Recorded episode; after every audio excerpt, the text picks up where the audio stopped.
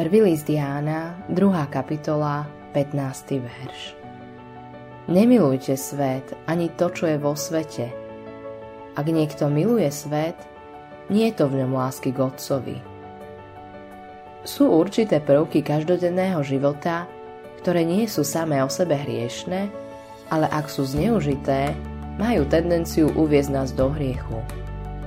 Zneužívať doslovne znamená nadmerne používať. V mnohých prípadoch sa nadmerné používanie vecí, ktoré je legálne, stáva hriechom. Túžba je neodmysliteľná časť charakteru. Musí však byť podmienená oprávnenými predmetmi a realizovaná v správnom pomere. Zamýšľať sa nad základnými životnými potrebami a starať sa o svoju rodinu je určite podstatné. Môže sa to však zvrhnúť do úzkosti a potom, ako nás Kristus napomínal, starosti o tento život udusia duchovné semienko v našom srdci. Zarábať peniaze je pre náš každodenný život nevyhnutné.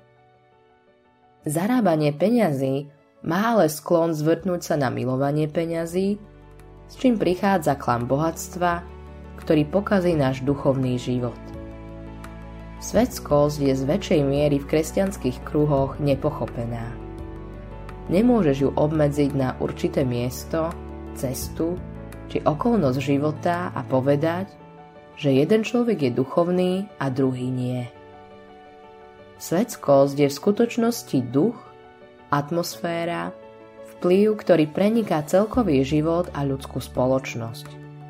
Musíme sa pred ňou neustále a dôrazne chrániť modlitba dňa.